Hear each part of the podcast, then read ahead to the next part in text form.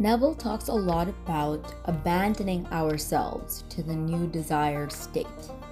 So I thought I would talk a little bit about his passages that refer to this particular concept and explore how we can apply them.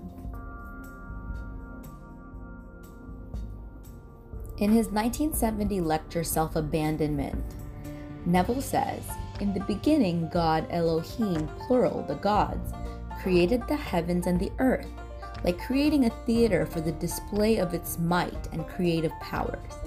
And then the God said, Let us make man in our image. So we came down and clothed ourselves in these garments. We aren't pretending we completely abandon ourselves to these garments. The secret is self abandonment. Never would you have made anything had you not loved it. Never. We so loved it, and so, having loved it, we commit ourselves to the object of our love and actually become it.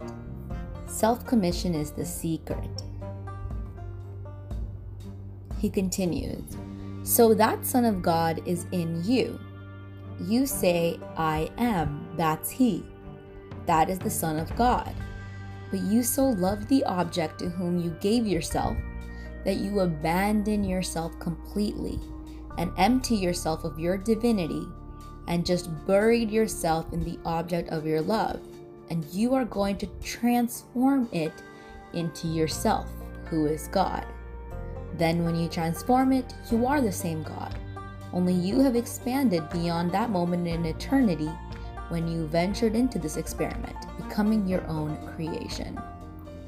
So, to me, that's pretty interesting because what he is saying is that when you create a new state, you identify a new version of yourself you want to be, you are essentially doing the act of God, doing the same thing God did when he or she um, decided to create himself in our image. He had a desire create himself into our image and then abandoned himself to you know that creation. And so when we choose a state and we create a state, we act as God in that creation when we abandon ourselves towards it. He continues So you imagine yourself to be what reason denies and your senses deny. But imagine it. God had to completely abandon himself to the form of man to believe himself man. Do you know what that is? The being that you really are? For I tell you, when you come back after the birth from above and find yourself spirit, I mean spirit, but more real than anything in the whole vast world all put together. But you are spirit, and you are more real than any object in space or all the objects in space to me, the meaning of this passage is exactly what we covered earlier that in the same way that we imagine ourselves to be what reason might deny and my senses might deny, uh, we imagine it and bring it to creation, God had to completely abandon himself to the form of man to believe himself man. In his 1966 lecture, Occupant or Inmate, Neville says, when Christ, imagination, begins to stir in you, go all out and completely abandon yourself to a state. Determined to either sink or swim, dare to move from one state into another. Many years ago, Blake showed me how to move, how to see infinite man as one, telling me to let myself go and fall backwards. I fell just as I have done from a high diving board into a pool. But this time I fell through interstellar space, and when I came to rest, I saw a heavenly being in the distance. At first, it appeared as one man whose heart was like a flaming ruby. As I approached, I saw this flaming heart contained all of humanity, all the nations, all the races. Every being in the world was contained in the heart of one man. That is how I learned to move from one state to another. Just let yourself go and fall backwards into another state. From one of not being wanted to being wanted. Now, it's pretty darn interesting to hear his perspectives and his sort of mystical visions and his mystical way of explaining some of these concepts. He's talking about how the same way that you have fallen backwards from a diving board into a pool. I don't know about you, I never did that before, but the same way that a diver would do that, he had this vision of falling through interstellar space and he noticed this heavenly being in the distance and that one man whose heart was a flaming ruby had all of the human states, all the ways that humanity could express itself. And he said that every being in the world was contained in this heart.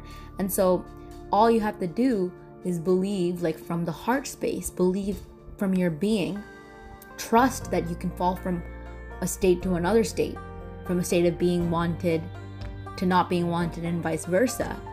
And trust yourself because in the heart of humanity contains all these states, contains all these, contains every single state you could ever imagine. So it's pretty fascinating um, the way that he describes it, and it's a little out there as well, but we all love that. He continues So tonight, learn how to move. It takes no time to move from one state into another, just the willingness to let go. You cannot serve two masters. You either believe me or you don't. You are either with me or against me. Burn your bridges and completely abandon yourself to the person you want to be. Reason cannot understand, therefore, he will say it cannot be. Reason will never find Christ, for Christ comes only through revelation. I absolutely love this one because he's talking about how you can't really serve two different states. You can't be in the state of fear or love both at the same time. You know, you have to make a choice. Are you with the old man or are you becoming the new man? It takes no time or no effort. It just takes the willingness to let go. In that same way that he sort of induced the picture of falling backwards, a diver falling backwards into the water, you must trust yourself and trust your new state. And he also says reason cannot understand. Reason has no place in this. It just can't understand and it will, you know, bring you some doubt. It'll tell you, this cannot be. But reason will never find Christ because Christ comes only through revelation. Christ comes only through that process of trusting and recreating and figuring out who you really are. I want to finish this with the last piece that he says here at the, nearing the end of the lecture. He says, Tonight I hope you heard enough to want to test it. Try falling into a state and remaining there until it feels natural. It feels natural to go home tonight and you'll feel relaxed when you arrive. I have been living in my home seven years now, and no matter where I go, it always feels so good to be home again. Now move into a state and stay there until you feel just as comfortable in it as you do in your home. You might not feel at home in a palatial place, but if you will remain there long enough, it will begin to feel like home for you will become accustomed to it and not feel its strangeness anymore.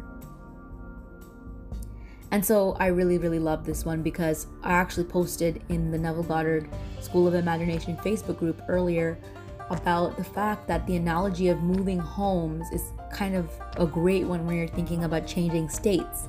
Because in other lectures, Neville talks about how the state that we dwell in the most, the state that we live in the most, becomes the one that's outpictured. And this also lends itself to that analogy. You have to make the new state your home. Abandon yourself to the new state so much that it feels like home. You don't doesn't feel so strange anymore. And he also says you might not feel home in a palatial or luxurious place yet, but if you remain there long enough, it's going to feel like home. So yeah, love this particular passage. In his 1959 lecture, The Art of Dying, Neville says For crucifixion comes before resurrection. Crucifixion without resurrection would be unthinkable. It would be the utter triumph of tyranny. If I could yield myself to my dream and it would not become flesh, it would be complete tyranny over this wonderful concept of life. But you cannot fail if you yield. If you hold back within yourself, wondering, what will I play as my last card if this doesn't work? Then you have not yielded. you have not nailed yourself to it. If there is a complete yielding, it is the great cry My God, my God, why hast thou forsaken me? If you know that you're God doing it, you can yield. But there must be complete abandonment as though it were true, and then you make it a reality. The cost is that form of mental abandonment that Blake calls madness. But man is afraid. He dare not so abandon himself to a dream, and so never dies. So Blake was right when he said, There is nothing like death. The best thing in life is death. To me, this passage is pretty interesting. He talks about how if we couldn't resurrect ourselves after the crucifixion, then life wouldn't make sense at all. Life would be a disaster. Life would be hell. It would be complete tyranny. But what he's saying is that's not how it works. If you yield, you cannot fail. If you completely and fully yield, completely and fully, you cannot fail. But there has to be that complete abandonment. He says, if you're thinking, what will I play as my last card if this doesn't work? If you think that there might be a trump card if this doesn't work, there's a sort of seed of doubt. You're not yielded completely. You haven't nailed yourself to it. And the reason we might do that is because we're scared you know, we're not abandoning ourselves to our greatest dreams, so we never kill our old man or woman. We never die to our old states. We just end up keeping alive all of our old states because we're afraid. And so I think that is a great invitation to just let it all go. And you have one life here as your character, right? Why not truly trust in the dream, the vision in your mind, the vision in your heart that you know is real. So he continues. Next Sunday is the great drama. I am riding a beast and I am at the crossroads. Bring me a colt on which no man ever sat, that is tied by the road where two ways meet. Here is a state I've never ridden before. It is so unnatural to feel myself to be the man I want to be, and to actually get into that state and ride it without being thrown by reason, which tells me I am mad. But if you know the Lord is your imagination, you can ride it into Jerusalem. We are told we will find the animal at a crossroads where two roads meet. We are always at a crossroads of what I am and what I want to be. So, can I ride the beast I find at the crossroads and ride it into Jerusalem? then I'm going toward heaven.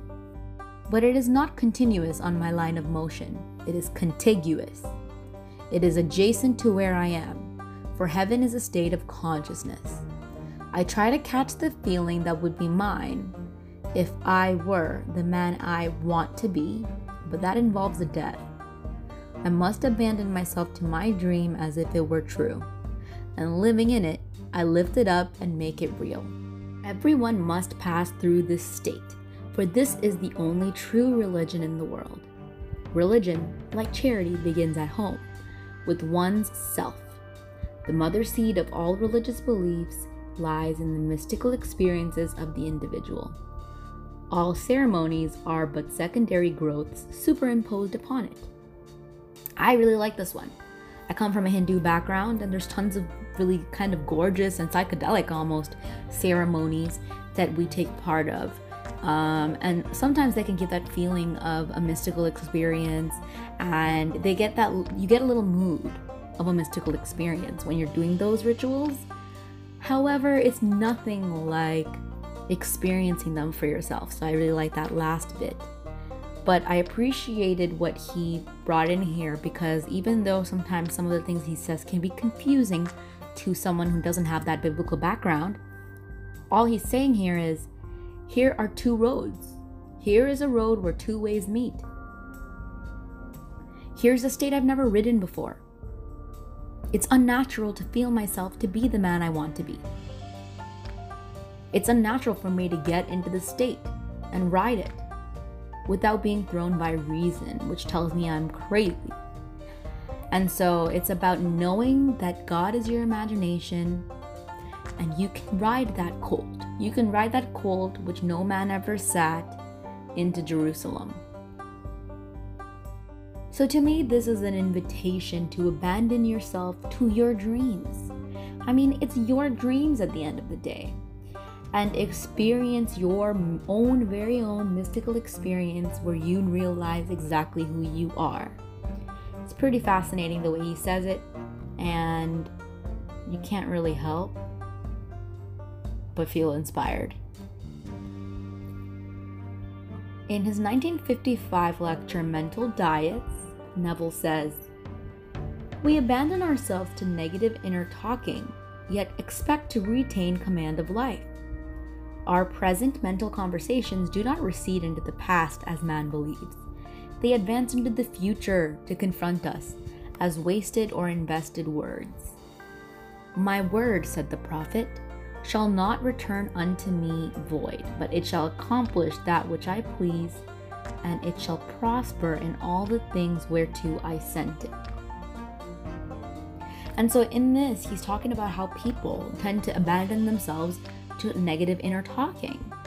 So, it's kind of like the inverse of um, the advice he's given us. He's saying, stop abandoning yourself to all the negative inner conversations so, that feeling of abandoning ourselves is to sort of ignore the world, ignore the physical world, and live internally, right? Ignore the even the good things that might be happening in our world and go internally and think negatively. We do that sometimes, right? Human beings tend to do that. So he's saying you're expecting yourself to abandon yourself to your negative inner talking, but expect to retain command of life. So why not? I'm just asking myself and asking the listener abandon yourself to a positive inner experience, a positive inner atmosphere, positive inner conversations. And then you can retain your command of life in the way that you want it to be. In his 1969 lecture, True Forgiveness, Neville says something kind of funny. He says, Who at a cocktail party ever discusses the Word of God? I recall about five years ago, I was invited to a dinner party where everybody was telling jokes. Although I love a joke, I'm not a good storyteller of that nature, so when it was my time to speak, I rose and told them about God's law. When I seated myself, the gentleman giving the party said, I didn't realize we had invited a long hair here tonight. That was his attitude towards the Word of God. Well, the gentleman has just departed this little section of time, and has been restored to a young body to continue living in a terrestrial world like this, but without his money in the bank, for that he left behind. He took the knowledge of what he had done and who he is with him, but his earthly things he left behind. I just thought that was kind of an interesting passage in the context of abandoning yourself.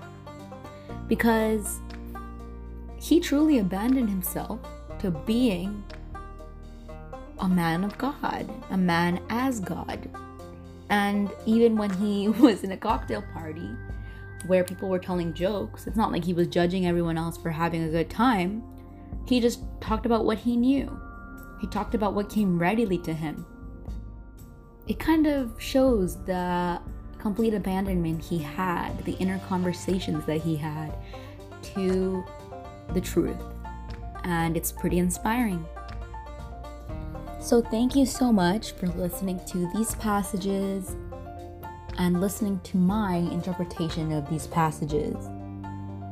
The term abandon yourself itself, like just as a whole, those two words, abandon yourself, really carry the picture, the true meaning of what Neville asks us to do when it comes to imagining our new state and staying faithful to it. So I thought it was great to share my thoughts on it and just sort of contemplate his meaning.